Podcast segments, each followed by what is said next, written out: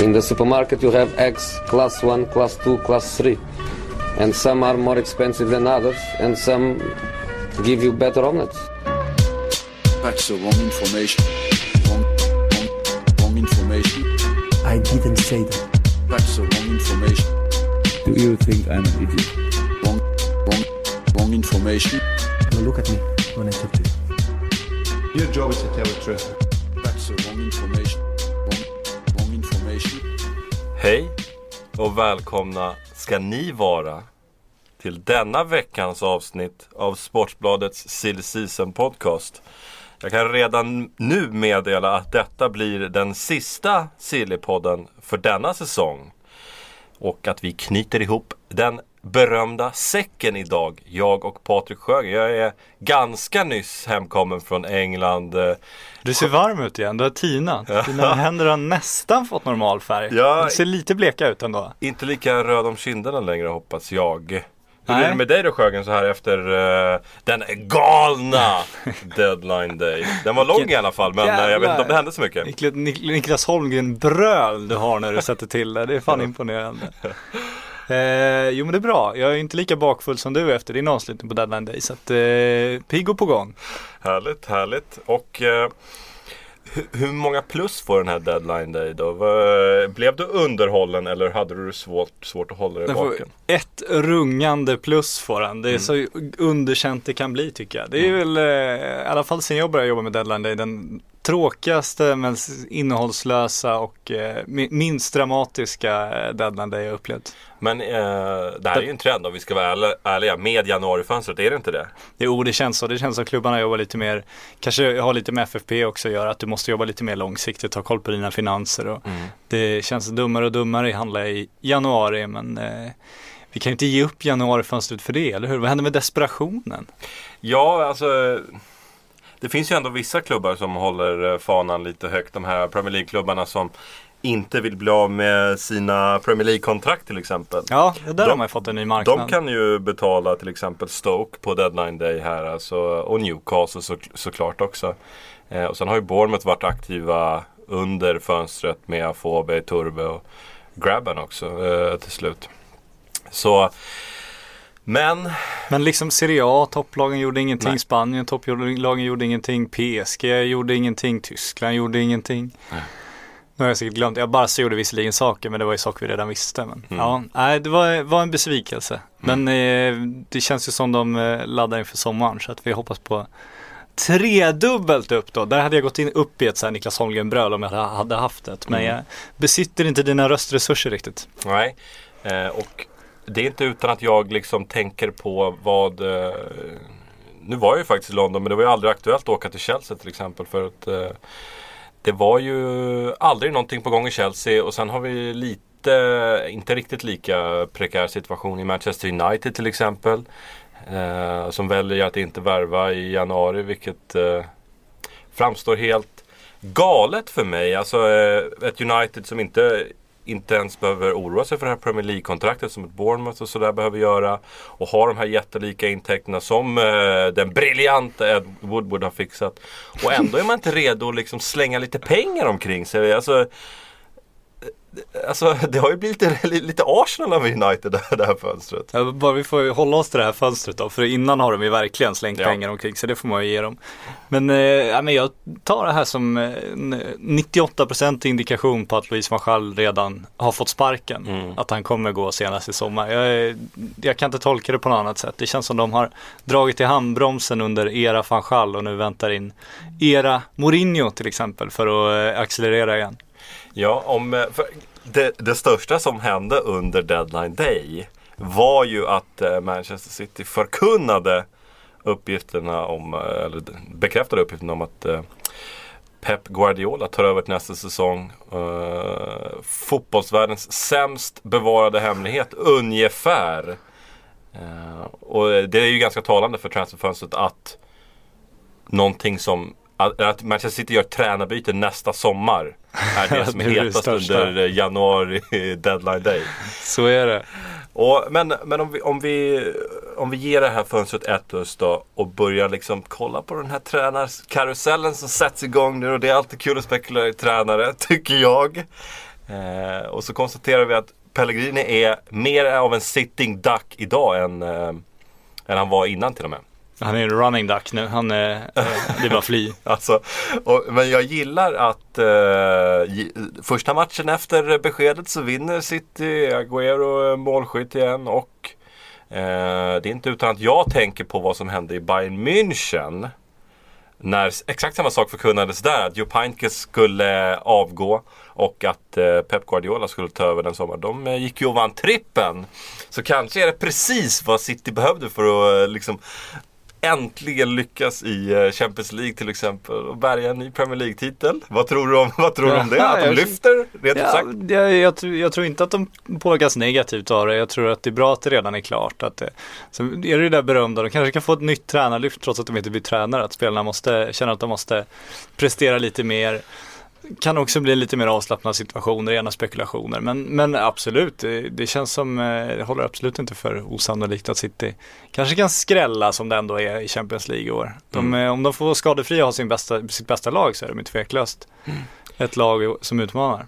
Eh, en, en av få to- to- toppklubbar som värvade den här januari månaden värvade Anthony Cas- Caceres heter han. Casano var det på väg mot här. Det hade varit betydligt mer riktigt. intressant. Eh, en riktig monstervärvning från, eh, var det Central Coast Mariners kanske? Eh, gick på lån direkt till Melbourne City, samarbetsklubben där. Stort som helst. Eh, eh, anledningen som gavs till den eh, direkta utlåningen var att han inte har eh, något arbetstillstånd ännu. Sen kan ju jag liksom tänka, hur troligt är det att Caceres kommer att lira i Premier League? Denna 23-åriga mittfältare tror jag, värvad från australiensiska A-League. Ja, jag vet inte. Det känns som att de målade upp den värvningen som lite mer av den var. Central, jag tror att det var Central, vi säger att det var Central Coast Mariners, var ju otroligt stolta i alla fall över att ha sålt till Manchester City. City de målade ju upp det som att liksom English giant uh, Manchester City has bought our player, we're proud uh, and honored liksom. Eh, men huruvida han kommer göra någon match i, i huvudklubben i den här franchisen som ändå är City just nu är ju tveksamt. Sen noterade jag också Manchester City här att eh, Joe Hart säger att eh, vi älskar Manuel Pellegrini. Men nu kommer din Pellegrini-propaganda. Ja, ja, ja, du ja, och det älskar. Manuel Pellegrini. Jag- jag- jag jag jag lutar mig tillbaka, jag låter dig köra här. Jag säger så här Joe Hart. Jag håller med dig. Det är svårt att inte älska Joe, eller Pellegrini. Och vilken otrolig gentleman han är i allt det här. Eh, det är liksom Jupp Heynckes style. Det är, det är tillbakalutat, det är accepterande. Han säger på presskonferensen, jag vet att om det här är en månad. Det är inga problem. Men vad har han för val då? För går han ut och säger jag är jättebesviken över beslutet, jag tycker att de har utnyttjat mig. Då, då krossar han ju snarare sitt varumärke och stärker det. Det. Det smartaste han kan göra är ju precis det här, bara hålla god min, hålla ut, ta sina miljoner och springa vidare. Alltså, du ska vara så cynisk. Så är det, det är mitt jobb här. Du är romantikern, jag är cynikern. Men om vi kollar på Pellegrinis framtid då. Som du säger, du är inne på att han håller sina aktier eh, hyfsat väl ändå med de här uttalandena. Eh, och det, alltså, han är ju redan placerad i Chelsea. Han är redan placerad i Manchester United. Eh, bland eh, de lite mer galna tabloiderna i England. Ja, det, det vore ju en sensation om United tog killen Manchester City inte vill ha. Det kommer ju liksom inte hända. Kommer det går inte att nej, hända. det går inte, det går inte att ta här? den prestigeförlusten. Det vore ju som att liksom skänka bort hela liksom kungakronan över Manchester och engelsk fotboll till City. Det, det går ju inte att göra. Jag, jag, jag är med om att det hade varit eh, inledningsvis dålig PR och det hade varit Alltså med, med, med tanke på hur upprörda United-fansen var över att eh, City fick Pellegrini liksom helt utan kamp här. Eh, så är, det ju upplag, upplagt för lite, lite storm eh, om, om man skulle gå för Pellegrini. Men vi, alltså, hur upplagt är det inte för värsta revanschhistorien här när Pellegrini Alltså tar du över vill bara ha United? Pellegrini, det kommer liksom inte hända. Så är det. Han kommer ju få åka till, till en, en bra klubb i Spanien, kanske kan ta Valencia liksom eller någonting sånt. Det kommer ju inte hända att han går in i United. Det vore ju fullständigt sensationellt. Alltså, Sitt nu inte och var så romantisk, nu får du bli lite cynisk här. Nej, Kom ner på jorden. Jag vill ha Pellegrini kvar, alltså grejen är, och speciellt med tanke på att eh, som det ser ut nu, just nu idag så tycker jag liksom City stormar mot en ligatitel här. Och om han vinner Premier League, eventuellt går lite längre i Champions League här. Då förstår jag, då, då finns det ingen anledning för Premier League-klubben alltså att, Premier League att släppa klorna ur honom. Så jag vill åtminstone placera honom i Chelsea. Eventuellt Chelsea, det är ett långskott också. United håller jag för helt uteslutet. Det vore en sån prestigeförlust att det finns inte. Chelsea eventuellt, jag får väl ge det där. Men det beror, alltså United beror inte på att Pellegrini är dålig tränare utan det, det, måste, det skulle ju liksom bara vara att ge upp liksom i prestigekampen mot City. De måste ju svara på Guardiola. Du svarar inte på Guardiola med killen som City inte ville ha och ersatte med Guardiola. Mm. Nej men alltså om jag kollar på Simeone som väl har varit lite grann av en huvudkandidat i eh, i, vad gäller Chelsea och ny tränare så tycker man kan, man kan läsa in där att han är sugen på att stanna någon säsong eller två till och kombinera det med att Pellegrini, alltså om han går och vinner en trippel, mm. då är han ju helt plötsligt alltså en av världens två hetaste tränare tillsammans med Pep Guardiola, eller? Ja, jo, då, kan, jag, då ser jag honom inte gå till Valencia till exempel. Som har missat Champions League då till nästa säsong. Det kan jag inte se. Jag kan inte se det. Ja, han ska vinna trippen först. Jag kan se honom gå till Real Madrid däremot igen. Efter att eh, Zidane har misslyckats lite grann här mot eh, säsongsavslutningen. Jag tror Zidane eh, får större förtroende än så. Ja, hur stort mandat har Zidane egentligen? Det är enormt, en annan fråga här. Enormt tror jag. Han har ju redan spelat på sin sida vad det verkar. Det har ju mm. ändå börjat rätt bra. Ligatiteln känns redan förlorad så det gör inget om han kommer trea i den ligan. Mm. Det tror jag inte. Eh, och säga att han åker ut i en kvartsfinal eller till och med en åttondelsfinal här i Champions League. Beror på hur det ser ut tror jag. Men jag tror ändå att han sitter kvar efter sommaren. Jag har svårt att se att de skulle sparka ut honom så snabbt. Mm. Men Perez, man vet aldrig. Så är det ju. Men det beror på också, alltså, som är, man är, det är ju svårt att lägga tränarpusslet. Nu när Guardiola är på plats. Mm. Det är Ancelotti också redan klar för Bayern München. Mm. Mourinho ledig absolut, men både United och Chelsea ska ju fylla sina. Vem ska Real hitta där? Mm. De kan ju inte ta Mourinho uppenbarligen. Så att, eh, det, det handlar ju mycket om det också om Zidane ska vara kvar. Ja, eh, och så kan man läsa de här, du vet, när Pep Guardiola blir kvar då kommer alla de här trötta engelska eh, krönikörerna och bara Nu måste United fixa Mourinho för han är den enda som enda kan slå kan Guardiola. Ja. Hur tröttsamt är det? Hur, hur lack blir man när man läser, läser de här trötta blir, krönikor som är liksom huvudspåret? Man blir lika lack som när man läser om att nu ska Pep värva liksom Leo Messi, Robert Lewandowski, Jerome Boateng ska tillbaks. Vad är det med vi har läst de senaste dagarna? Alltså, det är liksom Manuel Neuer, det är varenda jäkla person han någonsin har tränat. Ja. Det är ju det är bara bisarrt liksom. Det är som om Sven-Göran Eriksson och så ska byta klubba och då ska Tobbe Hysén och Glenn Hysén hänga på liksom. Det är, det är så det är så fantasilöst det också. Det också. Men kan vi inte här i podden idag utlova att sommarens transferfönster kommer att bli ganska galet? Ja, jo, men det, jag trodde ju om vintern också. Ja. Men eh, det trodde ju till och med Arsene Wenger som är, är, så försiktig i vanliga fall. Men den där tränarlösningen kom ju aldrig liksom. Alla Nej. blev satt ju så osäkra. Mm. Men jag håller med, sommaren måste bli galen för Pep Guardiola måste värva ett City. United ja. ska ha ny tränare, de måste värva. Mm. Chelsea ska ha ny tränare, de måste värva. Mm. Det, det, går liksom inte att blunda för det nu. Och snart, jag sitter fortfarande och väntar på det. Mm. Snart ska Cristiano Ronaldo göra någonting. Ja. Redan i sommar ska Zlatan göra någonting om han inte stannar i PSG. Det kommer bli galen sommar. Sen ska Leo Messi göra någonting om några år. Hoppas vi. Ja, eh, ja nej men eh, sommaren blir rolig. Det vågar vi nästan utlova. ja, fan. Eh, Ge mig ett halvår ska jag få upp entusiasmen känner jag. Jag är helt nedslagen efter det Jag krossar min blå jävla saftblandare. Du mm. förstår ju hur nere jag är. Mm. Ja, nej men jag, alltså. Just det här januarifönstret, jag väljer att se som liksom lite grann av en, e en engångstillfälle just med tränarfrågan som har varit så pass osäker. Men i sommar, jag ger pepp åtminstone tre värvningar till City till exempel. Och sen uh, ny tränare i United. Mm. Och sen, alltså, till och med Carlo Ancelotti kommer få två namn i min bok också. Till Bayern München. Ja, det beror på vilka som rör på sig också. Om Lewandowski rör på sig kan det hända eh, rejäla grejer i Bayern. Mm. Eh, det beror på lite ut där också. Han är väl den som är mest, mest komplett truppen då. Mm. Han känns inte som han desperat måste ut och förändra där. Mm. Pep var ju också rätt försiktig när han kom till Bayern i början. Det var ju inte så att han rörde om i den grytan. Nej gjorde han inte alls under bayern tiden och Vidal som han tog i somras var ju tydligen inte ens hans värvning. Så att, eh, vi får se hur mycket han gör i City men det finns ju betydligt mer att göra i City. Mm. Yahya Touré ska ju redan vara på väg bort eftersom Pep kommer.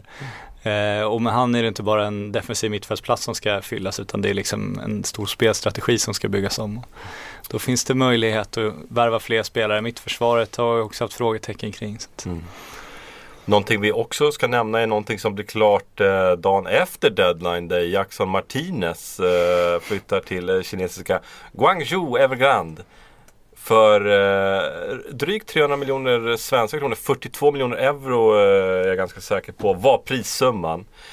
Och det är ju ännu ett styrkebesked mot den europeiska fotbollen. För det här var en Jackson Martinez som var stekhet. En av eh, Europas hetaste anfallare när han gjorde flytten till Atletico Madrid i somras. Fick det inte riktigt att fungera i Atletico Madrid. Men är ju en fortfarande spelare som har kopplats ihop liksom bara i vinter med, med klubbar som Tottenham, som Chelsea en vända också. Och så kommer eh, Guangzhou och snor den här 26-åringen. Alltså, kinesisk fotboll den är liksom den är någonting helt otroligt just nu.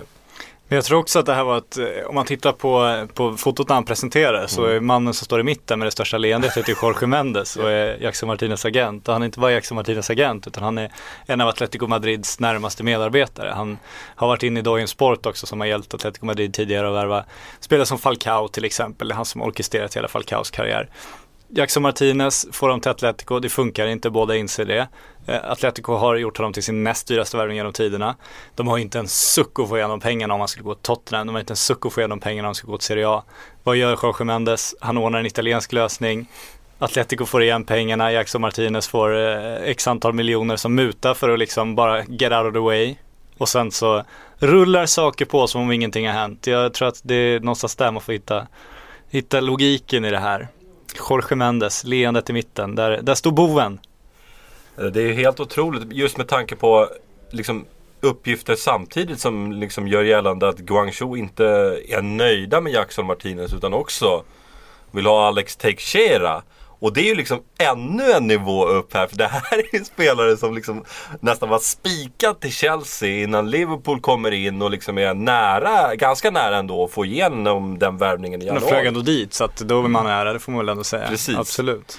Och eh, alltså, är, är det här ett problem för, för europeisk fotboll på sikt? Liksom? Just den uppvecklingen som eh, kinesiska ligan gör med stöd av regeringen, med pengar från regeringen, med liksom fotboll i skolan, obligatoriskt för ungarna. Det känns som att, att eh, liksom Även om inte folk kommer kolla på den kinesiska fotbollen så finns det en allvarlig konkurrent i Kina nu. Alltså, just med Take Share, vilket får mig att liksom nästan tappa hakan. Alltså om den kuppen går igenom, då är det liksom, då är det en allvarlig utmanare här.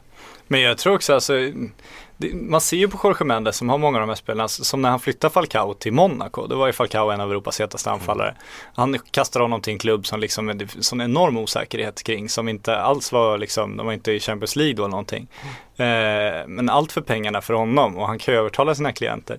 Det man kan se på Kina, absolut det här med skolorna. Alltså, jag minns ju de här gamla Jan Ove Wallner-bilderna när man såg han gå i kinesiska parker, varenda kines spelar pingis liksom. Och de blev fullständigt världsledande. Eh, vi fick höra någon skön anekdot från eh, svenska juniorlandslaget tydligen hade varit ute över i Kina nu och på något läger skulle sparra mot liksom jämnåriga och kineserna var helt överlägsna. Slutar med att en vaktmästaren i pingishallen kommer ut och sparrar mot svenskarna och är ungefär jämnbra med svenska juniorlandslaget. Ja. En skön skröna som dök upp. Eh, Men om de gör så med fotbollen, att liksom alla kinesiska ungdomar nu sätts i fotbollsskolor, vilket är på gång. Presidenten, det här är liksom en plan, en utstakad politisk plan att de ska, de ska få arrangera, de ska få nå VM, arrangera VM och vinna VM. Och han gör, han gör, han går in för det. Då blir det intressant om 10, 15, 20 år, då kan de bli en utmanare. Än så länge så lockar de ju uteslutande sydamerikaner som eh, vill tjäna pengar och sämre svenska spelare som vill Ja. tjäna pengar. Det är, europeisk fotboll står inte faller med om Alex Teixeira går till Liverpool eller till Kina. Men absolut på sikt. Idag är det snarare en, en eh, stor pengamaskin för eh, några få agenter som faktiskt har börjat skicka folk dit. Ja, för det här är liksom den nya världsmakten. Liksom efter USA, Kina tar över, inte, bara, inte bara fotboll utan även politiskt. Och det är också ett land som inte riktigt har liksom samma skrupler vad gäller att kasta pengar omkring sig. Kanske är vi ute i fördomslandet just nu. Men det känns som att det, alltså pengarna från Kina kommer bara bli ännu större. Nej men det var som någon som, en, en expert på kinesisk, eh, om det var idrott generellt eller om det var kinesisk politik eller ekonomi, jag minns inte exakt. Men eh, hela tesen var i alla fall att nu var liksom, tidigare pekade Kina på att när de öppnade ekonomin lite, att nu, nu öppnas aktiemarknaden här i företagen alla investerar, alla rika människor i Kina rakt in dit och investera för att dels vill man hoppa på tåget och tro att det här är någonting utvecklingsmässigt och sen är det jätteviktigt eftersom du lever i en diktatur och har kinesiska Mm. styret på din sida om du vill behålla dina pengar. Samma Ki- Kina eh, öppnar upp fotbollen, tog liksom, det tog en vecka så var Kinas rikaste män in och registrerade fotbollsklubbar. Mm. De, de pekar vart de ska och de följer, så enkelt är det. Och eh, gör du så och har x antal miljardärer, har världens största eh, diktatur, har världens folkrikaste nation. Det är klart att resurserna är outtömliga om du riktar dem ditåt. Ja, för det är inte bara liksom det är inte bara en eller två klubbar här utan det är hela den kinesiska högsta ligan som bara kastar pengar omkring sig och också en bit ner i andra ligan. Ja men för det är som om det är liksom första och andra ligan i England hade haft varsin City Shake eller varsin Roman Abramovic och alla bara kör för det finns inga regler. Nej. Det är bara att köra. De har lönetak för kinesiska spelare absolut, vilket de skiter lite i. Och de har inget lönetak för internationella spelare och de bara pissar pengarna ju, alltså Ja. bokstavligt talat. Och eh, vi kan väl redan nu slå fast att Falcao eh, med 98% säkerhet kommer spela i kinesiska ligan inom kort. Jajamän, ytterligare ett steg på den här trappan. Eh, men Teixeira leder oss in på Premier League-klubbar som inte värvade nämnvärt. Eh, eh, Liverpool till exempel eh, går och förlorar i helgen. Men jag tänker främst på Arsenal som faktiskt är med i toppen. Nöjer sig med El Neni. Var aldrig nära ytterligare någon värvning och går och kryssar eh, igår kväll och eh, ramlar ner på en fjärde plats igen. Fansen är rosenrasande på Arsene Wenger efter att Theo Walcott eh, varit medelmåttig ytterligare en gång. Har fansen rätt att vara, eh, vända kappan efter vinden igen? Ja, fan, har man valt Wenger får man ju, har man ju valt den här linjen. Det är ju Mm. så här det går till. Absolut, han har spenderat ibland i januari, men det här är ju den allmänna hållningen för Arsene Wenger. Han jobbar ju mer långsiktigt än, än och skriker efter panik. Och de kommer ju sluta fyra år igen, det vet vi ju. Så att, är man nöjd med det, köp på det. Annars får de väl byta ut Wenger. Men, men sen så är det ju sådär, alltså när alla eh, storklubbar sitter still i båten för att de ska byta tränare och inte investera i någon spelare, det innebär ju också att andra spelare inte blir till salu. Vad har vi sett som liksom har funnits realistiskt att flytta på nu när inte ens Seido Berahino går, och- går och liksom får loss från bänken i West Bromwich. Det är ju Anders Townsend liksom, en, uh, ute i periferin som blir en av de största affärerna. Johnny Shelby, bänkspelare också. Den jag tycker borde gjort något är ju Liverpool, så jag tycker borde eh, huggt Alex Teixeira. Ja, du skrev en krönika på temat. Ja men eventuellt att det blir ett litet överpris men liksom de är ju, de måste ju inse att de är där i, i liksom näringskedjan att de kommer, om, om Chelsea, Manchester City och Manchester United också är ute efter samma spelare kommer Liverpool inte vinna den kampen, så enkelt är det ju. Och Alex Teixeira är ju en sån spelare som skulle kunna, det finns inga garantier, men han skulle kunna bli en ny Douglas Costa. Han skulle kunna bli vad Luis Suarez var för Liverpool en gång. Så viktig för dem. Och har man chans att få en så avgörande spelare utan konkurrens eftersom ingen annan kunde värva nu på grund av träningssituationen. Då kan det nog vara värt en 100 miljoner överpris. Speciellt med tanke på att tv-avtalet nästa år drar upp med 70 procent. De hade haft råd om de hade velat. Ja, de som liksom ändå någonstans vill hävda att eh, Alex Teixeira inte riktigt är liksom Det är inte säkert att han kommer blomma ut till en världsspelare. Måste ju kolla på antalet mål han, mål han gör från sin offensiva mittfältsroll. Han har ju ett målsnitt på över ett i den ukrainska ligan. Och inte nog med det utan han är ju också liksom imponerande i Champions League. Och då, eh, alltså, jag tycker det finns en god garanti där för att han kommer växa ut till en av Europas 25 bästa spelare. Jag menar det man vet, han gör mål i ligan. Ja, ukrainska ligan lite sämre, absolut. Men han gör mål i Champions League som du säger. Ja, eh, Shakhtar-spelare, det är osäkert om de kommer från öst. Absolut osäkert om de kommer från öst. Men William, eh, Fernandinho och Douglas Costa har lyckats direkt. Visar också på att det går. Det är snarare så att det, det verkar fungera bra i Shakhtar än att det inte fungerar i Shakhtar. Så fick jag också höra att han inte har några landskamper som någon slags eh, argument för att till exempel Roberto Firmino ska vara betydligt dyrare eftersom han har landskamper. Vi vet att brasilianska landslaget ogärna vill ta med ukrainska spelare, därför har liksom Douglas Costa de haft problem tidigare. De är uppenbarligen landslagsmässiga ändå, så det beror inte på att de är för dåliga, utan det beror på att de spelar där. Firmino har varit i Tyskland x antal år och har ändå inte haft någon bärande roll i landslaget kan man väl påstå. Så att jag tycker att alla argument mot Alex Teixeira går ganska lätt att ducka. Och jag tycker att de för är överhängande. Inga garantier absolut, men det finns aldrig någon garanti när du värvar någon. Säger du, du kan ju gå in sten och tungt på Fernando Torres som liksom är Englands ledande spelare och det kan gå fullständigt åt helvete. Så att det kommer det aldrig finnas. Men jag tycker att det var, är man i Liverpool situation och vill förvandlas från en klubb som slåss om Champions League-platser till en klubb som faktiskt har en realistisk ligachans. Då måste man ju få in den där världsstjärnan. Vi såg det med Suarez. När de väl hade han ett år, när det fungerade, när han var på topp, då, liksom, då var man helt plötsligt med där uppe. Det är ju så små marginaler och de går inte att köpa de där världsstjärnorna när de är världsstjärnor för de klubbarna utan de måste ju chansa med de som liksom har potentialen att bli dem och jag tycker definitivt att Alex Teixeira har potentialen att bli en sån. Eh, någon vars potential eh, inte är lika garanterad kanske är ju faktiskt Seido Berahino som du nämner innan. Och vi måste ju spekulera i vad fan West Bromwich ordförande Jeremy Peace gör här. eh, som väljer att inte sälja honom trots ett bud från Newcastle på 24 miljoner pund. Eller vad, vad var det? Någonstans Det var mer än sommarbud från Tottenham som de nobbade och, all, och då har han ändå suttit på bänken ett halvår nu. Alltså djupt inne i frysboxen och det är inte ens aktuellt att sälja honom. Alltså, eh, alltså just nu så måste det vara så att Jeremy Peace vill göra en poäng här. Han är redo att betala liksom han är redo att betala för 24 miljoner pund för att liksom straffa Berahino här. För att som jag ser det så tar han sig inte in i Tony Pulis lag i, i den här säsongen. Nej, Alltså vad är det han vill? Det känns så fullständigt, om jag var supporter skulle jag också tycka, alltså det känns fullständigt ansvarslöst. Det känns som han, han leker lite med, med, med klubben och liksom dess framtid på det här sättet. Det är klart att ska casha in så mycket på en, på en avbytare, alltså vad är problemet? Också jävligt oschysst mot Berahino, okej han har inte uppträtt perfekt men det är ändå en ung, ung kille, engelsman, utvecklingsbar.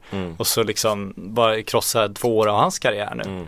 Nej jag tycker att också att det är, det är ansvarslöst. Alltså. Ja, för liksom då, kollar jag liksom på så här. Då antar jag att Jeremy Peace stirrar, stirrar sig blind på tv-pengarna och känner jag har råd med det här, jag behöver inte sälja. Eh, men så jämför du det med klubbar som liksom Bournemouth, Watford, Newcastle som liksom värvar stort ändå det här fönstret och liksom får ut någonting av det. Jeremy Peace i det, det här läget, han får ju bara ut han får ju bara ut att han gör Sa- Saido Berahinos liv till ett helvete. Ja, Eh, ja den killen på träningsanläggningen ner varje dag nu. Herregud. Eh, och eh, han tweetar igen. Ja. Eh, Berahino på deadline day. Den här gången var det inte samma hatiska meddelande utan ett mer eh, Alltså, vad vill han säga un- egentligen? Undertonen tycker jag alltså det var ju så här, everyone waiting for the silly spoiled boy to make the same mistake again, so here you go, thanks for the support. Mm. Alltså han, han säger ju ändå i tweeten att han gör samma misstag igen. Mm. Vilket tyder på att det här är en upprepning av hans förra tweet som, Ja. han, som han skickade ut efter att Tottenham fått sitt bud nobbat i somras och han Mm. sa att han aldrig skulle spela under eh, West Bromwich president igen. Mm. Så det är det han säger igen, så jag kan inte tolka det på något annat Så sätt. det är inte en kärleksförklaring till West Bromwich och eh, klubbens fans? här? Inte en chans i världen. Ja, herregud. Men eh, Steve McLaren är Newcastle eh, manager inne på eh, ett spår som jag tycker han har helt rätt i att eh, klubben visar eh, ambition med eh, de köpen man gör och det här eh, rekordbudet på eh, Berahino. Det är ju ganska glatt ändå att vara Newcastle-supporter det här transferfönstret när man ser vad klubben gör och försöker göra. Jag är djupt förvånad. Alltså Berahino-budet förstår jag. Det är ganska mycket Newcastle på ett sätt. För att det är ändå en ung engelsman. Han är, det finns möjlighet att få igen pengarna om man säger så. Men man är chockad över att Andrews Townsend och John Lo Shelby får kosta pengar. För att eh, det kommer de ju förmodligen inte få igen. Utan där värvar de spelare som de behöver. Och det känns ju logiskt att man gör det. Men det är inte det så Mike Ashley gillar att bygga sina fotbollsklubbar. Eh, jag trodde att han skulle växla ner och, och öka sitt intresse i Rangers. För att han skulle se större kommersiella möjligheter där. Eh, man får inte äga två klubbar på, på det sättet samtidigt.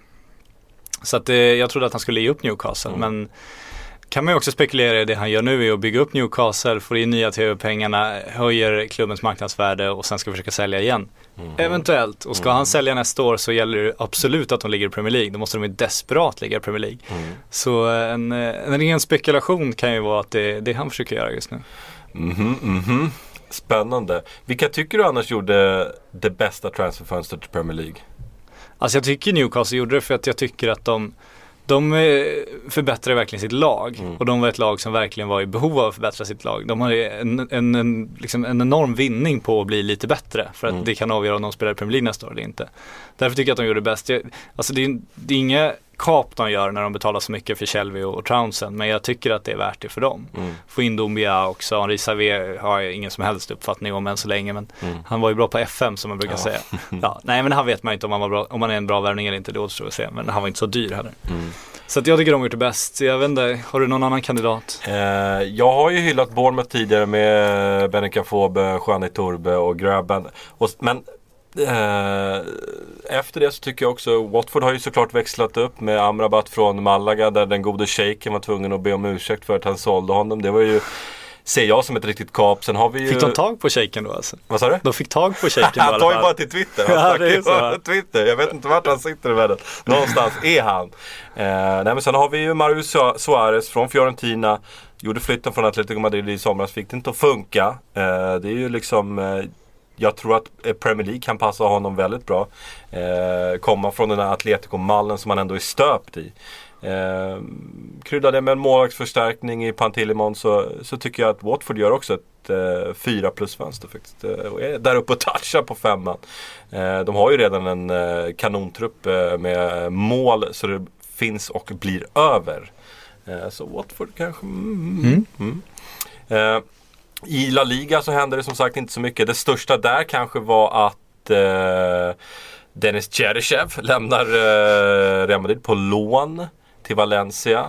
Och det är ju annars en spelare som har kopplats ihop med Liverpool tidigare. Så mm, Det finns väl äntligen en utköpsklausul nu också tror jag som är realistisk till och med. Så att eh, förhoppningen är väl att han till slut ska komma bort från Real Madrid och faktiskt få spela fotboll. För eh, det finns ju stor potential i den. mm. Den ryssen som ju liksom fan varit där sedan han var 16. 12 till och med tror 12. jag. 12 tror jag till och med. Han är eh, nästan halvspanjor nu för tiden. Ja. Så länge har han varit där i alla fall. Sen har vi ju Damiao som äntligen landade i Europa. Och Fast det stoppades vet du. Stoppades Ja, det? ja. Va? Bästa Han var ju som klar för Betis! Bästa som hänt. Va? Ja. Vad det på då? considering his options? Det var det? Ja. Vad fan? Nej, jag vet inte om man considering his options. Den dog i alla fall. Det är det senaste jag såg. Vad fan? Jag blir ju skärglad då. Erik Niva sitter ju och hoppas nu också. Nu, nu blir det Tottenham säger I sommar så, då, sa han inte alls men alltså, ja herregud. ja, det är briljant. Mm. Nej, eh, annars så har det ju som eh, du varit inne på, det har varit ganska lugnt i eh, både Spanien och eh, Italien då, med undantag Barcelona som hade sina värvningar klara. Eh, I eh, Italien var det på deadline day speciellt eh, väldigt lugnt där på Ata Hotel eh, eh, nere i Italien. Så inte, inte ens eh, eh, eh, Tancredi Palmieri kunde eh, dra loss någonting där. Men han var ju otroligt glad över att hans eh, avslöjande kring eh, Alltså, Kom igen! Alltså så här, så här var det då. Eh, det var ju i, var det i somras som Be-In Sports avslöjade att eh, Pep Guardiola var klar för Manchester City. Yes. Eh, vi satt här i podden och eh, diskuterade då för eh, ja, ett halvår sedan. Eh, och jag vill minnas att du sköt det i sank, Patrik Sjögren. Du trodde inte alls på Sports. Nej det tror jag inte på. Nej, och det var inte bara du utan eh, det var Niva eh, och eller Kalle som också var Men- men åter- skeptiska. Ja, återigen, bara för att det blir så här betyder inte att det stämde. Det måste man göra skillnad på. Jag är fortfarande inte helt övertygad om att det var klart då. Jag är starkt tveksam till att det var klart då. Mm. Bein Sport har absolut svinbra kontakter med Manchester Citys ledning. Min känsla då var ju snarare att det var lite press på Pep Guardiola och liksom att de skulle få igång tugget där. Att han skulle vänja sig vid tanken på att han faktiskt skulle ta över Manchester City. Mm. Jag tror fortfarande mer på det än att han hade skrivit av något avtal, på något avtal då. Det tror jag inte en sekund på. För liksom, varför skulle han göra det? Han, han, det är ju inte så att hans rykte kommer försämras på ett halvår. Det är inte så att snarare så att han kan se vart City står efter ett halvår. Så han hade ju bara förlorat på att skriva av det avtalet. Så det var ju bättre för honom att vänta. Så jag tycker fortfarande att det, det vore konstigt. Okej. Sen om vi nu ska prata om Palmeiras, det enda han gjorde var ju att vidarebefordra uppgifterna. Det är därför det är så bisarrt liksom. Eh, ja, eh, för Bein Sport breakade det eh, och eh, Palmer twittrade då eh, eh, Det stämmer. Det stämmer. Det stämmer det Jag kan addera att kontraktet skrevs på för tre veckor sedan. Eh, Ja det är Han skrev bara att jag har bra källor på att det, det är klart. Kontraktet skrev på för tre veckor sedan. Ja. Det skrev inte BN Sport också att det var tre veckor sedan de skrev på det? Nej det tror jag inte de gjorde. Ah, okej. han, Ja. det var det han, hans, ad, Det var hans- det var hans- det han hans var bidrag att till kontraktet skulle vara Ja, för tre okej. veckor sedan. Och eh, han firade ju eh, att avslöjandet gick i hamn eh, på denna. Så Ja. han hade en cigarr han, han njöt. Så vi får lyfta på handen till eh, Tancredi Palmieri där, eller hur? Fan, vi får göra det. det är fortfarande att det är bisarrt att liksom, det är som vi skulle anlita Indikalja nu, Indikalja News, grabbarna som sitter och hittar på där och, och eh, låta dem få någon slags expertroll. Det är, det är fascinerande. Men eh, hatten av för att han lyckas bygga en karriär på att driva Twitterkonto som till 98% inte stämmer, det är ändå bra jobbat. Eh, eh, på tal om eh, grundlösa rykten så eh, smällde det ju till igår eh, massa vaga rykten om att Ryan Giggs eh, var på väg till eh, Celtic för att ersätta Ronny Deila. Eh, trovärdighet i det Sjögren?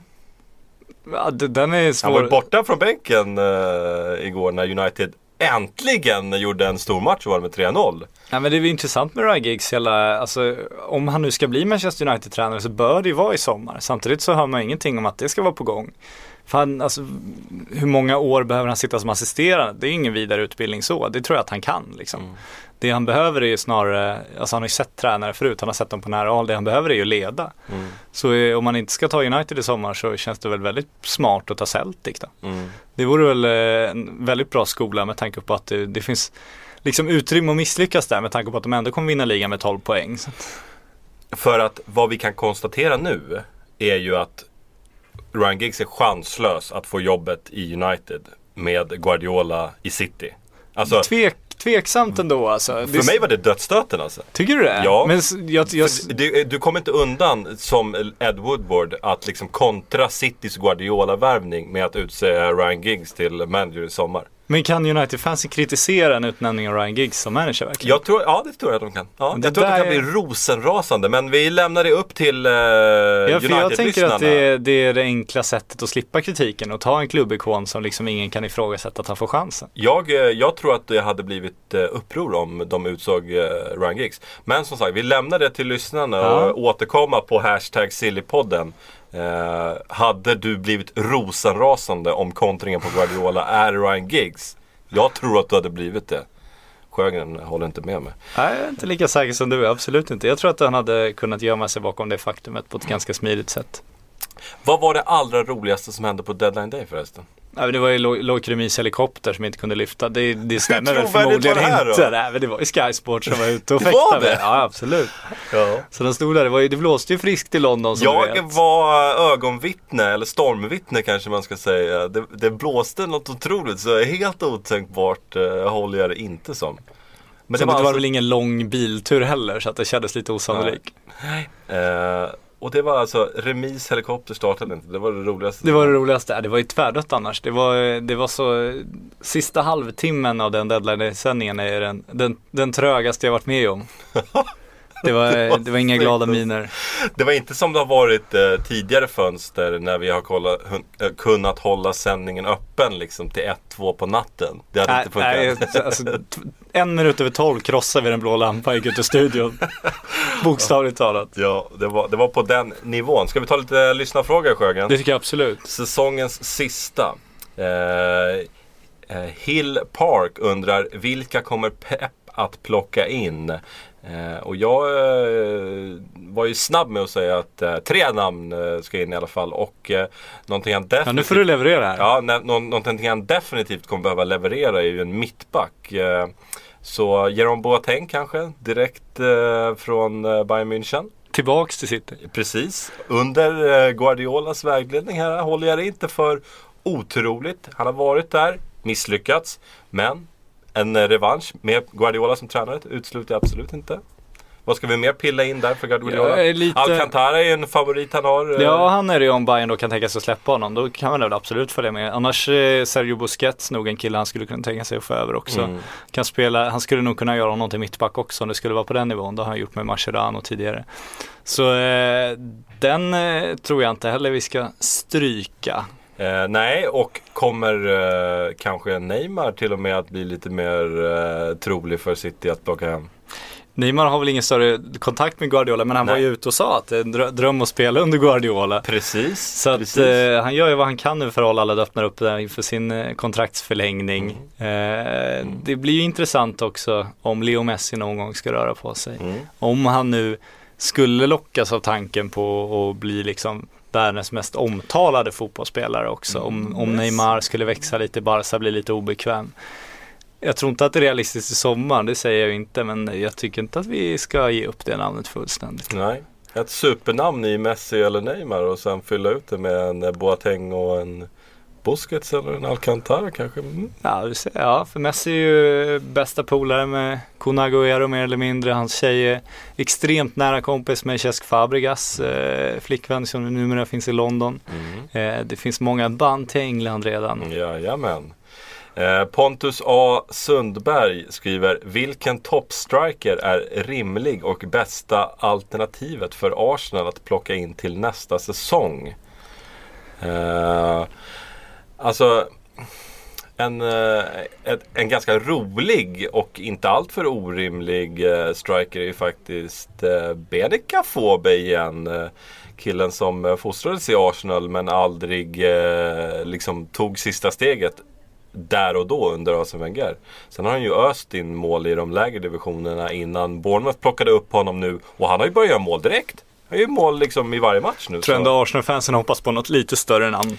Ja, alltså det är klart man kan hoppas på uh, Pierre-Emerick Boateng, men, eller, eller Aubameyang. Boateng. Eh, Aubameyang, eh, men eh, Det kan man inte hoppas på. nej, för vad gäller rimlighet så, så Benica Fobe, tokrimlig. Alltså i min bok. Rimlig också är din som Cavani, om de nu ska, då får de justera sitt spel lite. Han är inte någon ny Giroud direkt. Eh, men han ska ju flytta på sig i sommar vad det verkar. Han är ju utfryst i PSG nu. Eh, han hade de definitivt kunnat få tror jag om de det är lite lönebudget som kanske måste justeras med tanke på att han varit i PSG. Men, men han ska röra på sig. Han eh, kan nog dyka upp i Premier League. Uh, Benica Fobe, eller är det som Cavani? Ja, sen kommer det bli, jag tror att det går in, kanske, han går ju som tåget Serie A, bästa spelare Serie A, pumpa in mål i Napoli. Jag tror fortfarande att han har en dröm om att, förlåt Napoli, spela in ännu större klubb som kanske har en mer realistisk chans i Champions League och annat. Men är det Arsenal? Det känns som att han nästan blivit för stor för Arsenal. Nästan så, men det skulle kunna öppna för lite, lite snurr på lite anfallare. Aubameyang känns ju också som han snart är för stor för Dortmund. Lewandowski känns som han är på flytt, flytt från Bayern München kanske.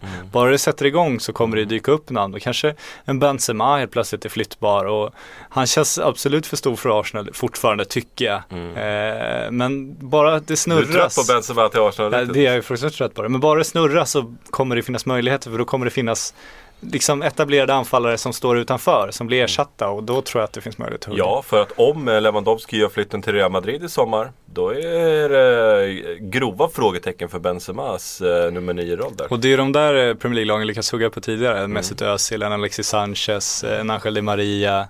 Det är då det, är då det blir möjligt att köpa dem. Lukas Larsson skriver Vem tycker ni har varit den mest förvånande spelaren som har lämnat för en ny klubb?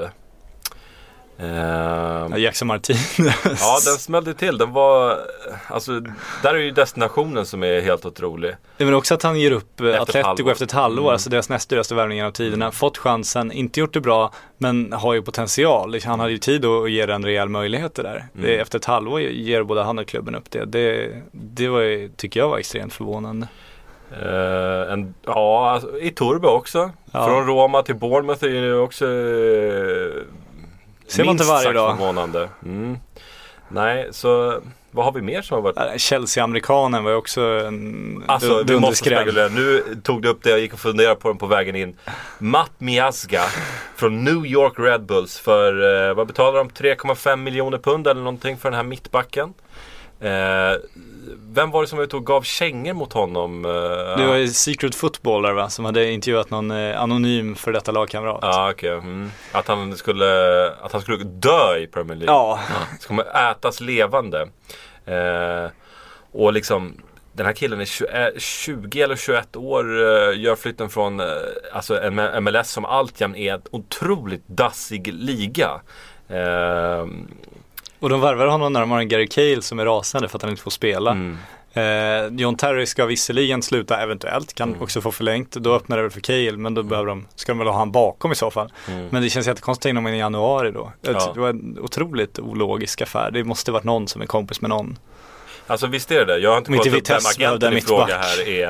Eh, men det kan inte vara en, en allt för stor agent med tanke på liksom spelaren i fråga här, känner jag också. Eh, och eh, Fox Sports liksom uppgav direkt att han skulle, han, är, han blir direkt en del av senior eller A-lagstruppen och alltså hela, hela grejen låter helt otrolig. Ja, nej, det, det går liksom inte att eh, försöka hitta någon logik i det där. Om man ska bli utlånad till Vitesse liksom och då är det liksom Det blir nästan ännu mer konstigt att gå från MLS och Jo, det ska han ju uppenbarligen inte bli direkt heller. Nej. Så att, eh, ja, nej, jag, det, nej. Nej. Och vill man öppna någon amerikansk marknad så är det ju inte en mittback man tar in. Nej, den, den blir spännande att följa vad som händer med Ja, den gode det- eh, En sak som är klar är ju att eh, den amerikanska fotbollspubliken som ändå är ganska livad blev ju otroligt upphetsade över eh, den här värvningen. Men jag tror att de i längden kan, kan bli lite besvikna. De kan fick lite hybris där. Oj vilka backar vi producerar som går direkt Det är till som, Chelsea. som Jag australiensarna som skickar eller, eh, spelare direkt till Manchester City. Det. Exakt. Eh, Ali Musa skriver, eh, tror ni att Zidane ska göra stora ändringar i laget på sommaren? Eh, och jag tror väl inte att han ska göra det. Jag tror att, eh, eller jag vet att Real Madrid har en väldigt bra trupp. Men jag tror som sagt eh, ganska hårt på att Robert Lewandowski kommer att göra ett seriöst försök på i sommar. Annars kommer han gå efter en annan eh, eh, eh, alltså etablerad nia. Eh, kanske krydda det med en vänsterback för lite bredd på Marcelos position. Men annars så tror jag att det blir ganska lugnt i Real Madrid den här sommaren faktiskt. Om de får värva. Det återstår att se. De kommer få värva. Ja, eventuellt. Jag slår fast det här. Ja, det kan du få göra. De Då kan vi kasta in David de Gea också i så fall. Mm. Eh, står KK kvar vid Spurs träningsanläggning? Vem blir det? Dembele eller Berahino? Undrar. Martin Tholén, vår kollega här.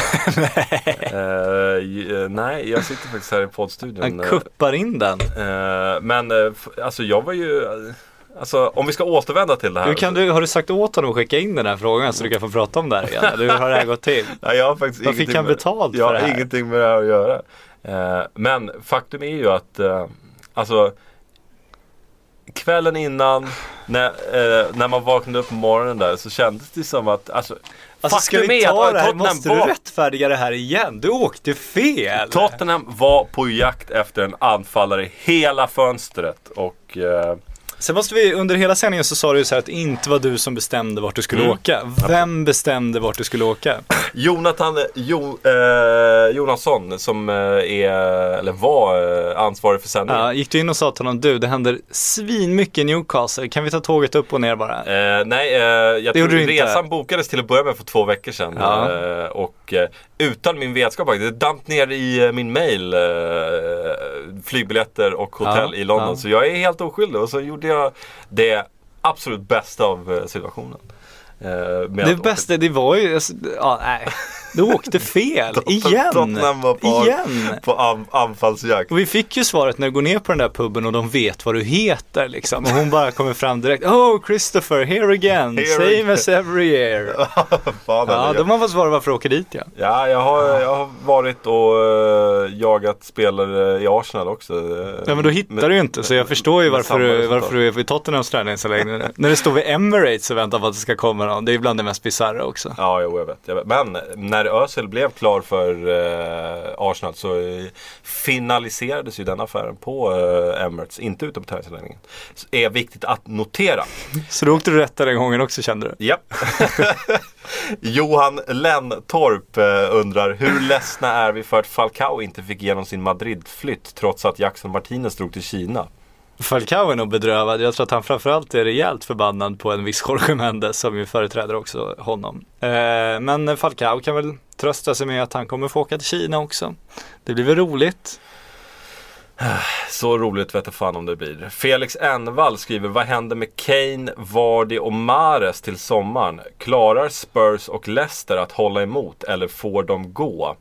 Eh, om vi börjar med Leicester-kolonin där så tror jag att eh, man har eh, goda chanser att behålla Vardy nu när man ger honom den här eh, dubbla lönen och nytt kontrakt. Eh, Vardy har ju liksom åldern emot sig där lite grann också. Jag tror att han är ganska nöjd med att stanna i Leicester. Eh, Riyad Mahrez däremot eh, blir betydligt mycket svårare för eh, Alltså match på match på match så är han liksom eh, planens bästa spelare. Alltså, han är så otroligt bra. han, han går in i vilken klubb som helst i, i Premier League till att börja med. Eh, och många andra storklubbar ute på kontinenten. Eh, Mares tror jag blir svår. Eh, jag tror att han kommer gå till en större Premier League-klubb eh, i sommar. Var det blir kvar. Harry Kane. Mm, den är lite svårare faktiskt. Eh, det beror ju på Eh, Tottenham sitter ju i en jävla position där. De behöver verkligen inte sälja. Eh, så den är också svårlöst tycker jag. Det ska vara United som pungar upp eh, ett rekordbud i så fall. Jag tror också, Wardy tror jag, jag tror inte han är så het på marknaden heller om Nej. man ska vara eh, fullständigt ärlig. Mares absolut steket, kan gå var som helst. Eh, United, Kane, vad händer om, om Rooney inte hittar formen? De behöver få in en ny talisman, en ny ikon, en ny engelsman, någon ny anfallare. Då eh, kan det bli åka av kring Harry Kane tror jag. Jag tror inte att Real Madrid kommer rycka Harry Kane direkt utan det är nog, om- som du säger, om United kliver in där. Eh, Dennis Johansson skriver Kommer sommarfönstret bli det galnaste någonsin? Kommer flashen att bli en del av bloggen också i framtiden? Sommarfönstret till att börja med så kommer ju sommarfönstret Det kommer bli galet. Ja det hoppas Det jag verkligen. Det, det kommer bli galnare vinterfönstret i alla fall.